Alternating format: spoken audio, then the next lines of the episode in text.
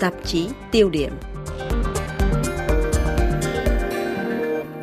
Kính thưa quý vị, ngày 28 tháng Giêng vừa qua, Tổng thống Mỹ Donald Trump công bố kế hoạch hòa bình cho Cận Đông tại Nhà Trắng trước sự hiện diện của Thủ tướng Israel Benjamin Netanyahu nhưng không có đại diện của Palestine. Phải chăng đây là một kế hoạch hòa bình thật sự hay lại là một kế hoạch chiếm đóng mới? Jerusalem will remain Israel's undivided, very important, undivided Jerusalem vẫn sẽ là thủ đô không thể chia cắt của Israel. Tôi muốn rằng thỏa thuận này là một thỏa thuận tuyệt vời cho người dân Palestine. Với tôi, đồng thuận hôm nay là một cơ hội lịch sử để người Palestine cuối cùng có thể thành lập một nhà nước độc lập cho chính họ sau 70 năm bế tắc. Trên đây là trích đoạn phát biểu của nguyên thủ Mỹ về kế hoạch hòa bình cho Cận Đông. Kế hoạch mang tên tầm nhìn này của ông Donald Trump còn cho phép Israel sáp nhập các khu định cư Do Thái nằm rải rác trên khắp vùng Cisjordani vào lãnh thổ Israel. Đối lại, Israel cam kết sẽ ngưng mở rộng các khu định cư. Người dân Palestine sinh sống trong các khu định cư Do Thái có 4 năm để quyết định đi hay ở lại với Israel. Tuy nhiên, người tị nạn Palestine vẫn không được phép trở về Israel. Kế hoạch vừa công bố, một câu hỏi được đặt ra, hòa bình này là cho ai? Tuần báo Anh The Economics không ngần ngại đặt tựa, kế hoạch hòa bình một bên của Donald Trump. Vậy bên đó là ai? Le Monde thẳng thừng khẳng định, kế hoạch hòa bình của Trump cho Cận Đông chiều theo các yêu sách của Israel chưa từng có. Tuần báo L'Obs của Pháp thì nói đến thảm họa thứ hai. Báo chí Pháp cũng như giới chuyên gia tại đây đều cho rằng đây là một bản kế hoạch hòa bình, thiên vị, bất cân xứng, quá ưu đãi cho Israel. Theo đó, những nhượng bộ mà Tổng thống Mỹ dành cho Israel là quá lớn.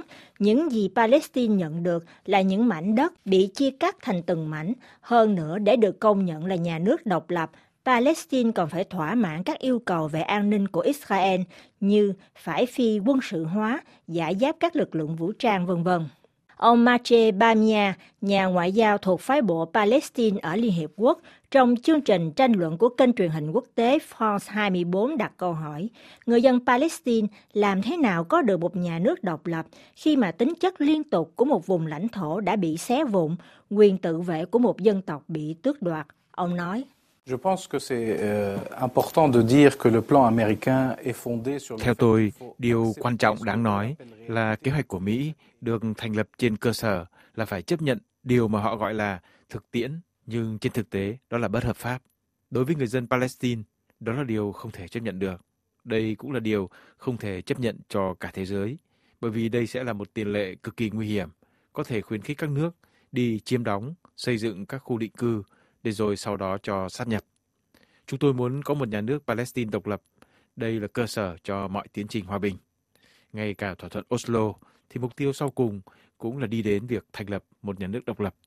Tôi không hiểu làm sao chúng tôi có một nhà nước độc lập mà lại không có chủ quyền. Thế mà chẳng có nhà nước độc lập nào cả trong đề xuất này. Đây rõ ràng là một cái tát cho nền hòa bình, chứ không phải là một bước đi hướng đến hòa bình theo như bản kế hoạch của nước Mỹ. Những cáo buộc này ngay lập tức đã bị ông Michel Ben-Ami, cựu chủ tịch đảng Likud tại Jerusalem phản bác, cũng trên kênh France 24. Đó không phải là một sự sát nhập, cũng chẳng phải là một cuộc chinh phục. Tôi đang nghe những điều chẳng đúng với thực tế. Về đề xuất này, Israel vừa trao cho họ khả năng tự quản lý lấy đất nước. Họ vừa nhận được một trong những món quà tốt nhất mà người ta chưa từng thấy trong lịch sử thế giới. 50 tỷ đô la và một giải đất Gaza rộng lớn để có thể trở thành một Đài Loan. Để rồi chúng tôi nghe được gì? Một lời từ chối trước khi biết đó là gì. Chúng tôi cho rằng chúng tôi thật sự quan tâm đến người dân Palestine. Chúng tôi không đến đấy để chinh phục, cũng chẳng làm hỏng cái gì, mà chỉ để bảo vệ đất đai và người dân của chúng tôi mà thôi.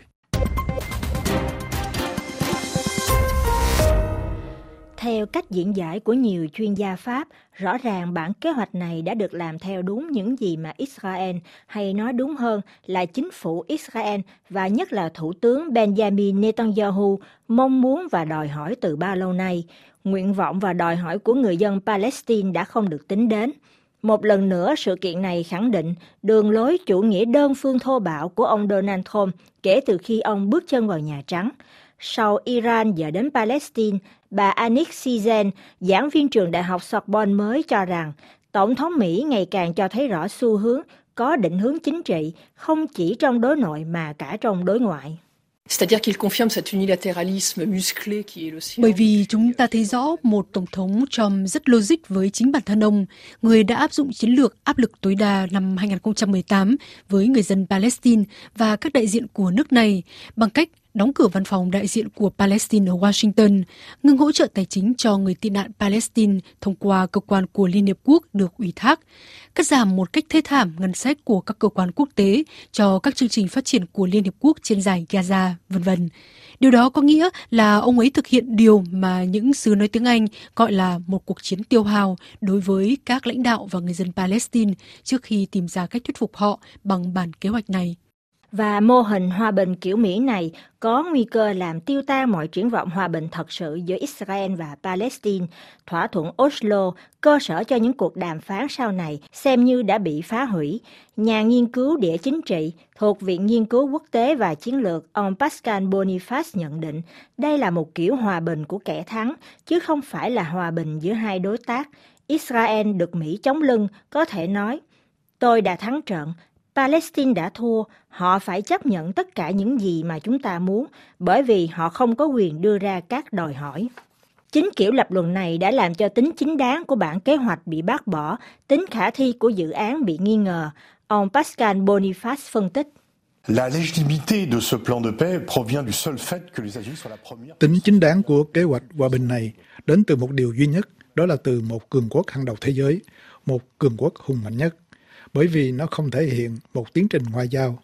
Trước kia, trong một tiến trình hòa bình, còn có Hoa Kỳ, Nga, Liên hiệp châu Âu và Liên hiệp quốc tham gia mà người ta gọi là tứ trụ. Nhưng ở đây, độc nhất chỉ có Mỹ, vốn dĩ có quan hệ chặt chẽ với Israel, là lập ra bản kế hoạch này. Xưa kia, người Mỹ luôn cố gắng để đóng vai trò một nhà trung gian hòa giải trung thực giữa Israel và Palestine.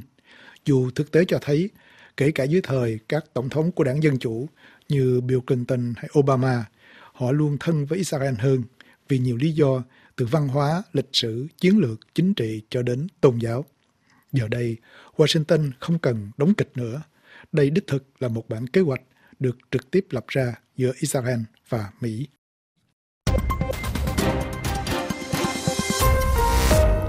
Có một điều chắc chắn được giới chuyên gia đồng tình đó là trong cuộc xung đột Palestine-Israel này, luật quốc tế đã nhiều lần được nhắc đến nhưng chưa bao giờ được tôn trọng. Từ năm 1967, một nghị quyết của Hội đồng Bảo an Liên Hiệp Quốc yêu cầu Israel rút ra khỏi vùng lãnh thổ chiếm đóng nhưng chưa một lần được thực hiện, hay như một nghị quyết năm 1948 nói đến quyền được trở về của người tị nạn Palestine nhưng Israel cũng chưa bao giờ cho phép.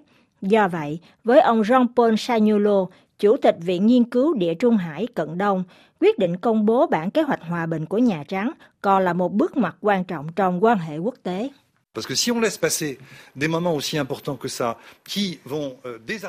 Bởi vì nếu chúng ta bỏ qua những lúc quan trọng như thế này, vốn dĩ sẽ làm tan rã, phá vỡ, gây bất ổn luật quốc tế, thì chính mọi mối quan hệ quốc tế rất đáng để bàn cãi.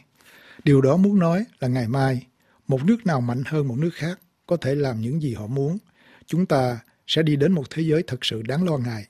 Hôm nay, Hoa Kỳ là siêu cường, ngày mai rất có thể sẽ là Trung Quốc. Chúng ta chẳng có lời gì đi theo hướng đi này cả.